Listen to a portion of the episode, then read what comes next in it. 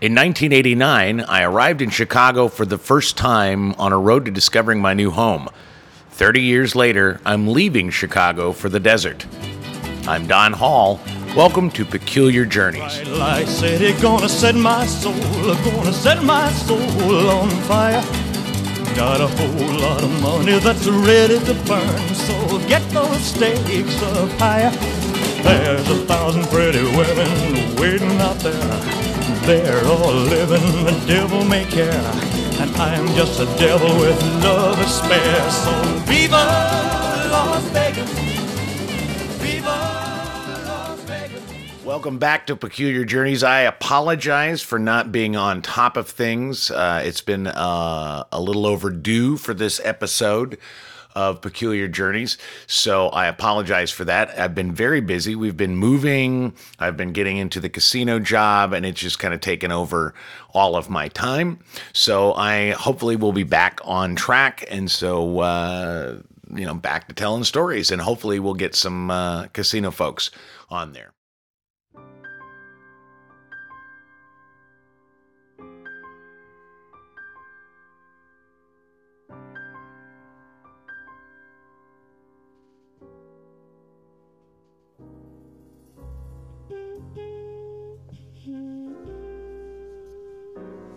Mother in law is choking on a mouthful of half chewed Tostitos and she can't breathe.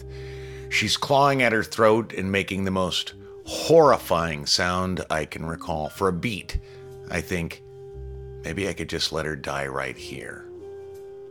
I violently shake that thought away like swatting away a hornet intent on plunging its stinger in my face and perform my best version of the Heimlich maneuver until she's breathing again.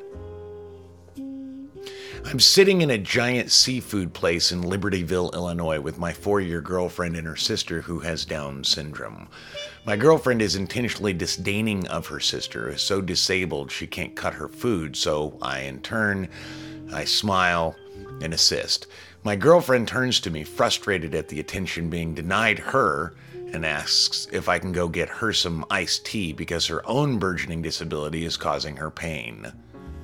For I beat, I think, is this my life now? Caretaking two grown disabled women, both clawing for my affection, I determine at that moment that I will break up with them both in the near future. I'm on the back porch of a home in Las Vegas purchased by a friend with so much physical disability he has a morphine bag surgically attached.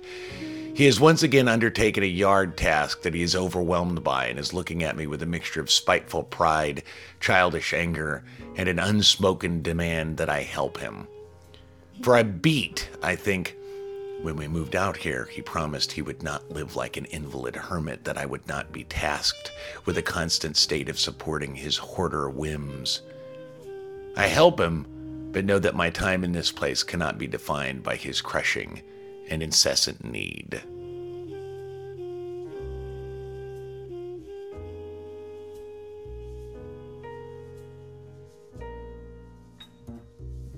I'd like to think that I am, on the whole, a positive force in the tiny patch of the world I inhabit. I'd like to believe that I'm capable of being what Langston Hughes once wrote of use. I'm 80% certain that if my mother or father became dis- disabled enough that they needed me to function as a nurse, I'd do it with no hesitation. Or if my wife was hit by a bus and struck down, I would be her arms and legs. I don't know and this bothers me. When I met my first wife and subsequently her family, I was greeted with her grandmother, an old battle axe with a will of iron, whose daughter was a diagnosed schizophrenic and raised as an adult baby. Grandma had raised my wife as well, and the tiny Texas home she kept was like a grungy nursing home after her granddaughter left for college. By the time we'd been married for nearly a decade, Grandma, who threw rocks and gravel at me while others tossed rice at our wedding, died. And the subject of what to do about my severely overweight, childlike schizoid mother in law was broached. We decided to drive her up from Texas to live with us in Chicago because we didn't know any better and had no other options.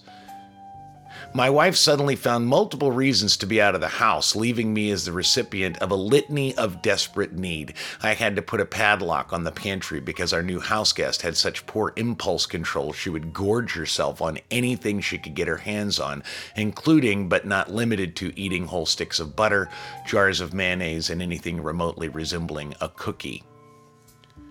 She was terrified of strange noises and would scream as if attacked if while I was riding up in the attic and dared move enough to cause a squeak on the ceiling above her, she thought I was an intruder. When she didn't get exactly what she wanted, when she wanted it, like a 300 pound toddler, she would throw an epic tantrum and accuse me of abusing her. For months, I walked around my home as if any sharp turn might awaken the nonstop fulfilling of almost anything this broken person could conceive. This is not what I want for my life. This is not who I'm supposed to be. The breaking point came when, after she'd managed to find a bag of Tostitos and sat in a chair in the living room, shoving whole handfuls into her mouth, barely chewing them and swallowing the jagged pieces, she started to choke. I'd like to believe that the brief thought of letting her die at that moment was not me, but it was me. The thought of pretending I was out in the yard and came up to find her dead on the floor was like an addict contemplating a fix. Like Papillon staring over the cliff into the sea, the idea of escape was seductive. The steps then taken to immediately find her a home, as in nursing, old folks, or retirement, were necessary and deliberate and ultimately doomed any hope that the marriage would, lo- would last much longer following that.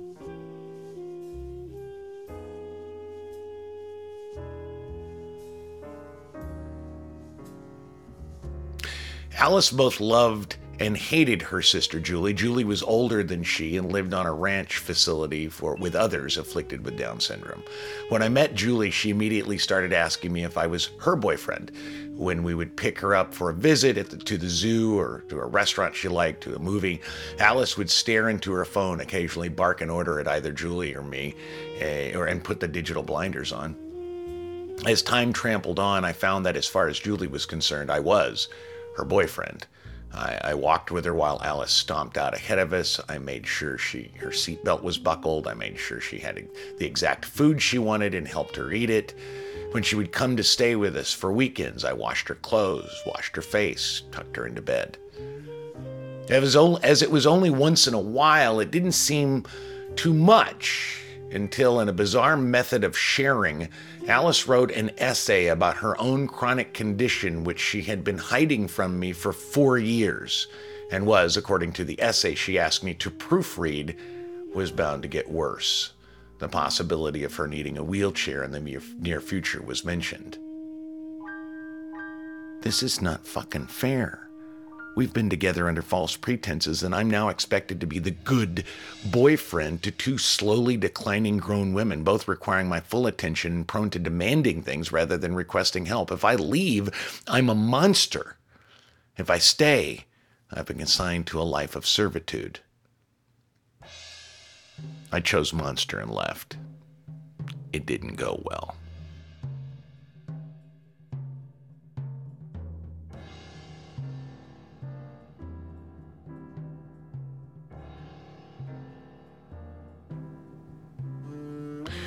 Prior to moving to Las Vegas, I was frank with Matthew. Dude, to be clear, I'm not looking to live with an invalid hermit. I know that's harsh, but you spent the past five years or so building out your house so that you really never, never have to leave. You sleep in the living room, in your bedroom, in a chair. There are Mountain Dew bottles half drunk everywhere, and the only friends you seem to have are people whom you pay to come over to help you with projects that you're too tired to finish.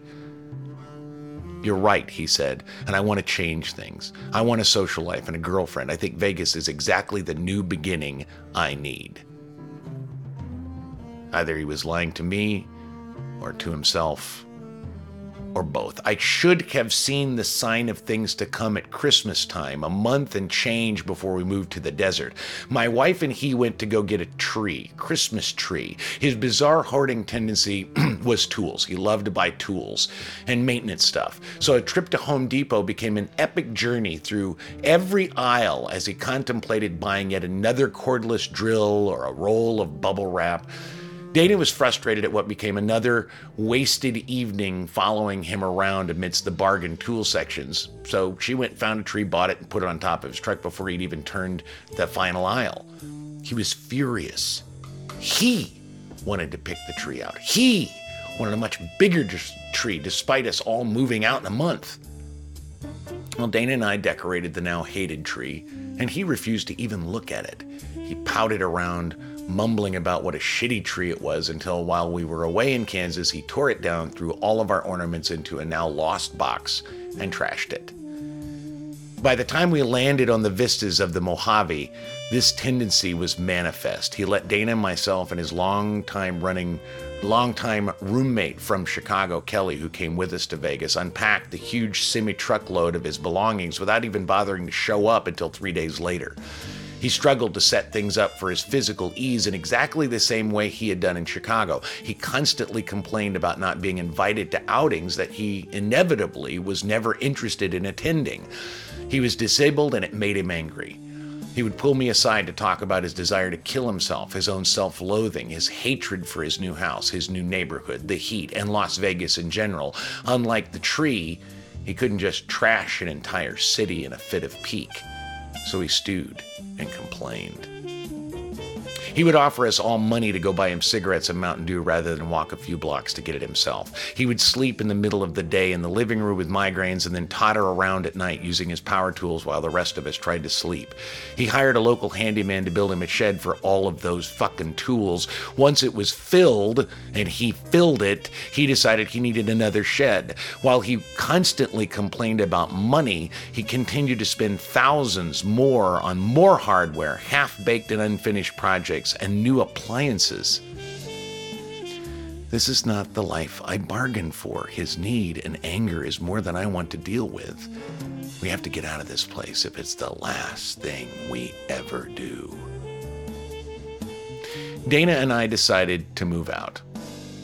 He and I stopped speaking to one another after, for a third time, he told me that Dana was crazy and needed professional help. We gave him notice and he turned off our access to the internet. Three weeks later, we were out. Almost seconds from when we left, Kelly decided she couldn't take it anymore and asked us to help her find her own place. By the time we moved her, he came out to unlock the place so I could get the futon we gave her, gave her, and he had a pistol on his hip, as if sitting around by himself in his rage and desperation fueled paranoia and conspiracy theories about the three of us.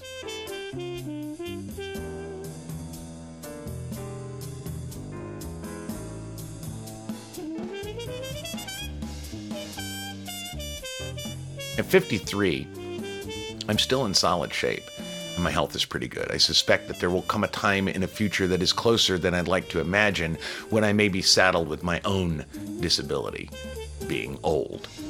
If there's anything I've learned is that I do not want to burden others with my need. I've faced that sort of narcissistic pain from others, and I cannot, in good conscience, expect the people in my life to bow down in obedience to my infirmity. I'd rather be hit by a bolt of lightning and fried dead on the spot.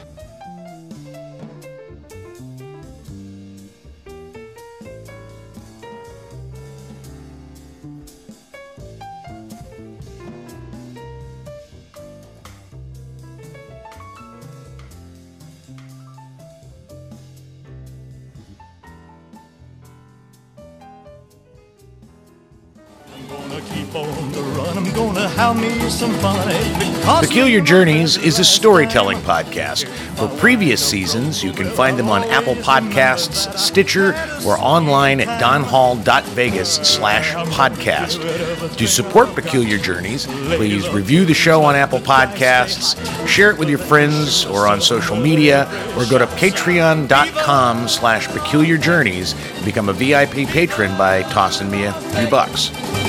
Thanks for listening. viva